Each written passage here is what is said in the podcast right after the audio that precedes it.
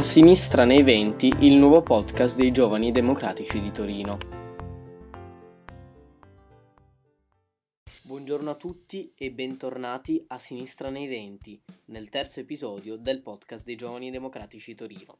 Oggi parleremo di scuola, della didattica a distanza e del modo in cui si può, nonostante tutto, imparare nel lockdown. In questo momento, secondo recenti stime, nel mondo ci sono oltre un miliardo e mezzo di ragazzi che non frequentano la scuola e sono quindi a casa a causa dell'emergenza dovuta al coronavirus. In Italia, soprattutto nelle regioni del nord, le scuole sono ormai chiuse da più di un mese e quasi uno studente su cinque, e questa cifra dovrebbe far riflettere, non ha accesso alla didattica a distanza Inoltre, noi studenti non sappiamo quando si potrà effettivamente tornare a scuola, né tantomeno quale valore debba essere dato alle valutazioni, sempre che lo studente possa avere accesso sia alle video lezioni in primis che alle valutazioni in secundis. Il sistema scolastico quindi è stato colto impreparato da questa emergenza e a secondo dell'istituto e del luogo in cui lo studente si trova c'è stata una risposta diversa. Vi è infatti la mancanza di una linea comune e condivisa, sia per quanto riguarda gli orari, per quanto riguarda le modalità e per quanto riguarda le piattaforme su cui svolgere le lezioni, ma anche, come citato prima, per quanto riguarda le valutazioni sia in corso d'anno, ma soprattutto per quanto riguarda gli scrutini finali. Saprete tutti che ci sono anche dei grandi nodi legati alla maturità e all'esame di terza media che sono messi a rischio da questa emergenza. In questo clima di incertezza abbiamo oggi tre ospiti con cui fare due chiacchiere, con cui discutere delle problematiche e delle soluzioni legate a questa particolarissima situazione. Il primo dei nostri ospiti è Sebastiano Marcis, uno studente del quarto anno del liceo scientifico, nonché rappresentante di consulta per il suo liceo. Ciao Sebastiano. Ciao Giulio, ciao a tutti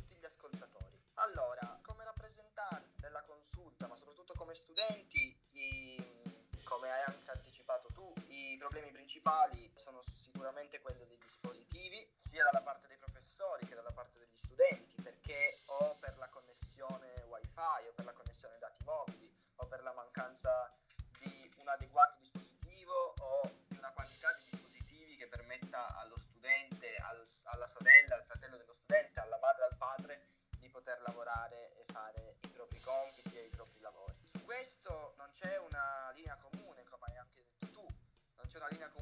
del governo, non c'è ancora una piattaforma pubblica da usare e questo è, è un problema non di poco conto perché non si può, capirete, affidarsi a dei privati per necessità del genere, non si può almeno farlo in lungo termine. Non c'è una linea comune per ora a livello generale riguardo le tecnologie dispongono le scuole di ogni ordine e grado.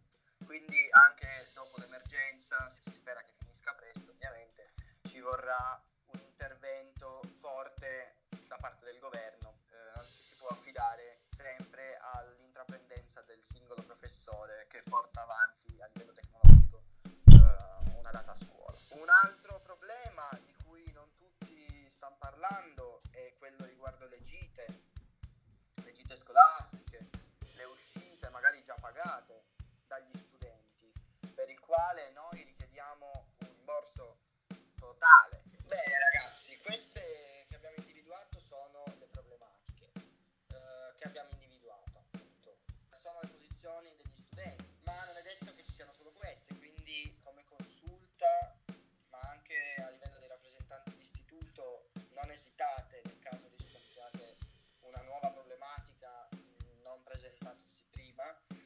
non esitate a contattare i vostri punti di riferimento. Comunque, detto ciò, ricapitolando, insisteremo su una linea comune con il Ministero e sul fatto che non ci siano più scuole di serie A e scuole di serie B.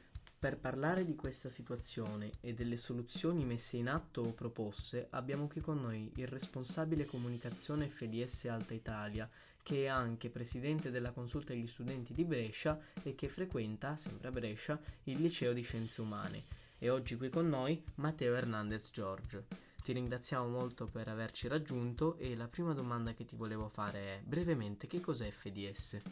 Allora sì, brevemente, FDS è un'associazione studentesca italiana, meglio chiamati, ma in realtà non è totalmente corretto, un sindacato studentesco, presente appunto in diverse regioni d'Italia. Questo sindacato studentesco è nato come contenitore aperto rispetto alle realtà giovanili che si riconoscono nell'uguaglianza, nella libertà, nella democrazia, nella laicità dello Stato, nell'antifascismo e nella solidarietà. Ed è nato soprattutto per aiutare i ragazzi innanzitutto nel loro rapporto con le istituzioni, coordinare i rappresentanti di istituto e di consulta provinciale che vogliono appunto avere delle lotte comuni e risultati degli obiettivi e ovviamente per lottare verso quelli che sono appunto le inuguaglianze e le storture appunto del sistema scolastico. È un sindacato presente appunto anche nel forum, uno dei pochi sindacati presenti nel forum delle associazioni studentesche riconosciute dal MIUR, quindi pochi sindacati che si interfaccia con il MIUR direttamente rispetto alle proposte o alle leggi o alle situazioni emergenziali tipo questa che la scuola affronta.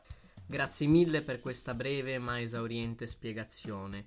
La cosa su cui volevo concentrarmi oggi è la richiesta da parte del MIUR negli ultimi giorni di un confronto con la consulta degli studenti nel tentativo di risolvere la situazione critica che sta affrontando il sistema scolastico intero. La consulta ha infatti scritto un documento che propone alcune soluzioni alle problematiche citate prima, per esempio. Che cosa ci puoi dire al riguardo? Qual è il contenuto di questo documento? Allora, innanzitutto ci sono tre scenari possibili. Uno scenario improbabile, uno più probabile l'altro possibile. Quello improbabile è la riapertura delle scuole ad aprile. È improbabile perché già il ehm, Premier Conte, così come il Ministro Azzolina nelle diverse interviste, hanno detto che questo scenario è praticamente impossibile, che non rientreremo a scuola prima di maggio.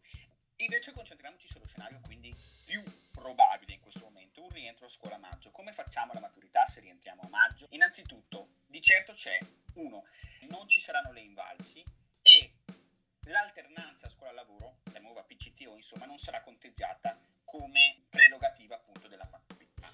Terza cosa fondamentale, la commissione di esame sarà tutta interna, con un presidente solo esterno. Questo lo avevamo chiesto noi nel documento, il MIUR in queste ore l'ha confermato. Ovviamente questo è fondamentale per cosa? È fondamentale perché solo i professori che stanno facendo didattica a distanza con i ragazzi sanno come la stanno gestendo.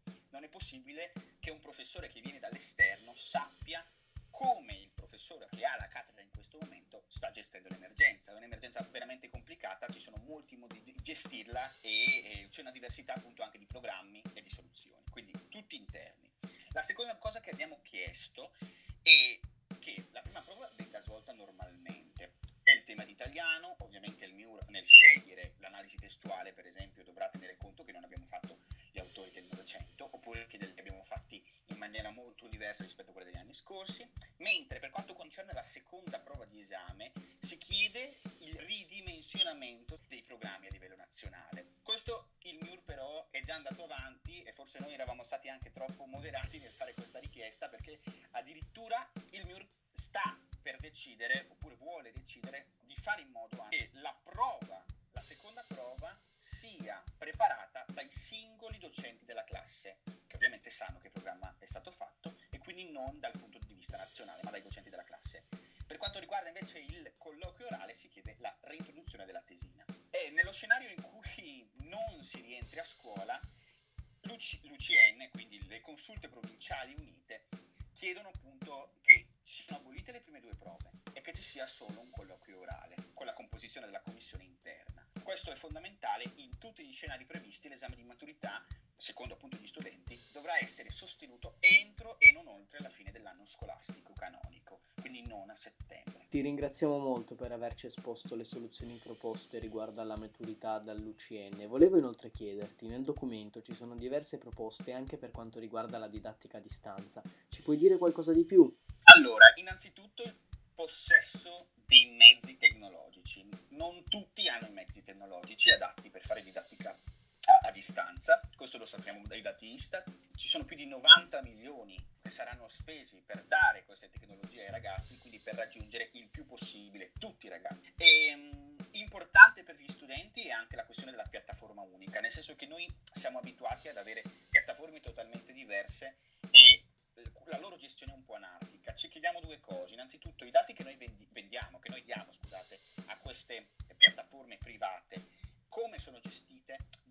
non sarebbe meglio avere una piattaforma didattica univoca per fare in modo non solo di avere un, una certa stabilità e ehm, possibilità uguali tra i ragazzi, ma anche di facilitare il compito delle famiglie e dei professori.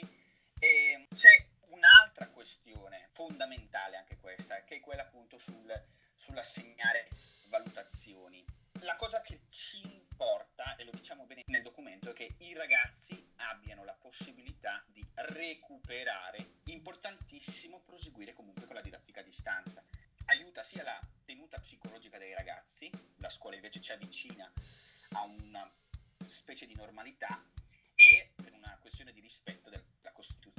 Grazie mille Matteo, è giunta l'ora di presentarvi il terzo e ultimo ospite. Abbiamo oggi qui con noi Zaccaria Bushbika, responsabile scuole per i giovani democratici del Piemonte, che ci aiuterà a capire meglio la situazione e che ci dirà che cosa hanno intenzione di fare i giovani democratici in un futuro prossimo, quali sono le loro proposte, ma anche quali sono i lati positivi e negativi di questa emergenza per quanto riguarda le scuole. Ciao Zaccaria. Ciao a tutti, innanzitutto vi ringrazio per l'invito. Innanzitutto, la prima volta nella storia viene fatta la didattica a distanza, ci sono sia degli aspetti positivi sia degli aspetti negativi.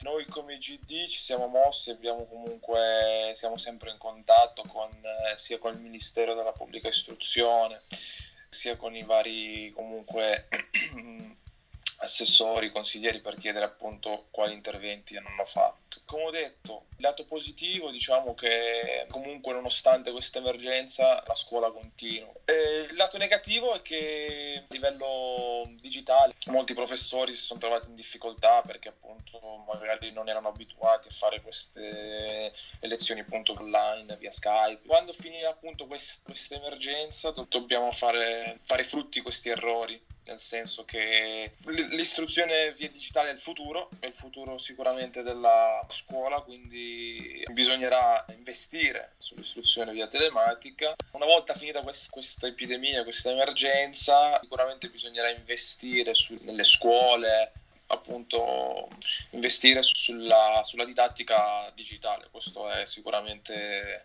è un punto che, che, che andrà toccato, spero che andrà, che andrà risolto perché c'è da lavorare, nel senso in Cina quando, quando appunto hanno quando è scoppiata questa epidemia a livello di istruzione si sono fatti trovare pronti. Noi un po' meno, però può, può servire.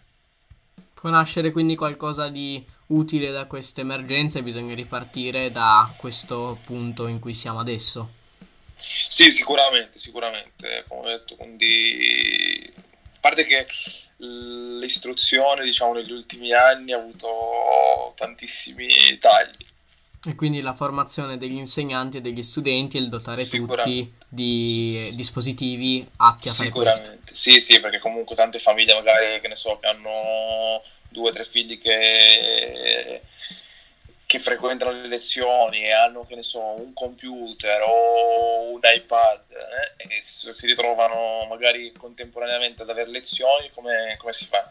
Quindi certo. questo sicuramente è un punto che andrà rivisto. Noi come GD sicuramente faremo sentire la nostra voce. Grazie mille Zaccaria, puoi scommetterci che faremo sentire la nostra voce. Ringraziamo infine tutti gli ospiti per averci portato la loro esperienza, le loro proposte e i loro punti di vista. E il nostro pensiero oggi va a tutti gli insegnanti e agli studenti che si stanno faticosamente ma con grande spirito e forza d'animo adattando a questa nuova e inedita situazione. Ringraziamo anche voi che avete ascoltato questo episodio. Ricordiamo a tutti che i giovani democratici sono sempre a fianco di tutti gli studenti. Vi invitiamo inoltre a scriverci su Facebook e Instagram per un confronto. Siamo disponibili ad ascoltare le vostre problematiche e a lottare per far sì che esse vengano risolte. Ci sentiamo a breve con l'episodio 4 di A Sinistra nei Venti.